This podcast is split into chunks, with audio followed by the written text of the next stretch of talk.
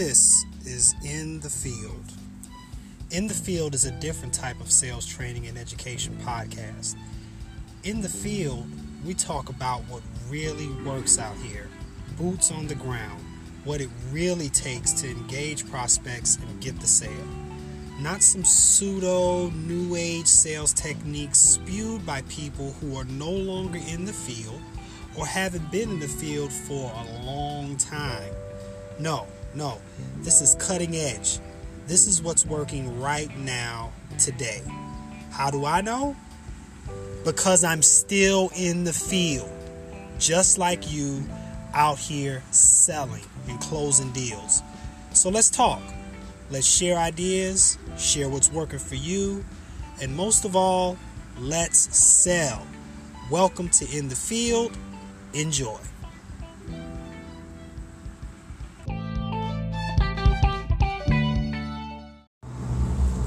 Peace and good morning. This is Paxton, your uh, resident uh, sales coach, um, comrade in the field. Uh, I like that one better. Let's go with comrade in the field, you know, because we're, we're, we're out here in the field together working, um, selling solutions to customers, fixing problems, and uh, making money doing it, right? So I uh, just want to check in with you this morning with a uh, early morning tip. Um, I'm to call this one "Don't Beat a Dead Horse," right? So one of the things that I found is that you want to gauge, you want to find out if there's, you, you want to find out if, if something makes sense early, right? When you're meeting with a customer or, or potential customer or prospect, um, new friend, you know, whatever, you know, however you, you know, want to want to call it. Um, you want to gauge for whether this has potential to move forward. You know, you want to find out early on what the customer's issue is, what their pain points are, and if your product or service can help fix that for the customer. Um, and then once you determine that, then you want to find out if there is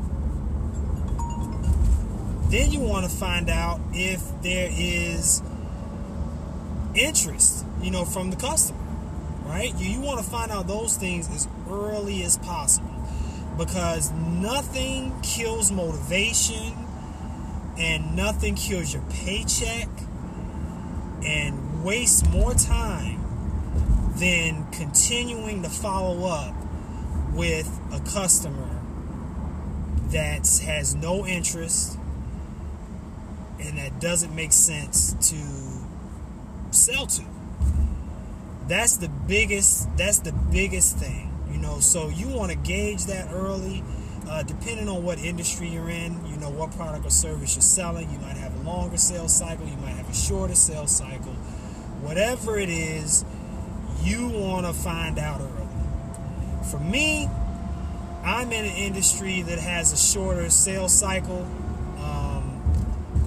You know, I'm trying to get that done that day, uh, at the very least within the week. You know, um, so, but again, I, I gauge that with the customer. You know, and also too, if you're not sure, right? If you're not sure that there's interest there, challenge the customer.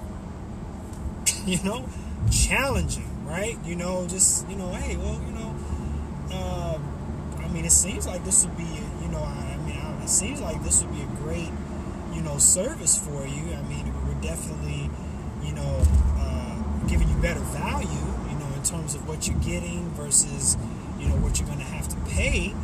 Um, what's your what's your feeling on moving forward? Is this something we can do today? You know, whatever. You know, whatever your closing statement is, right?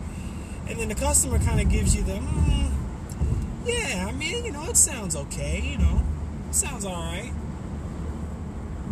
Okay. You know, what does that mean? You know, okay, so does this, does this sound like something you want to do?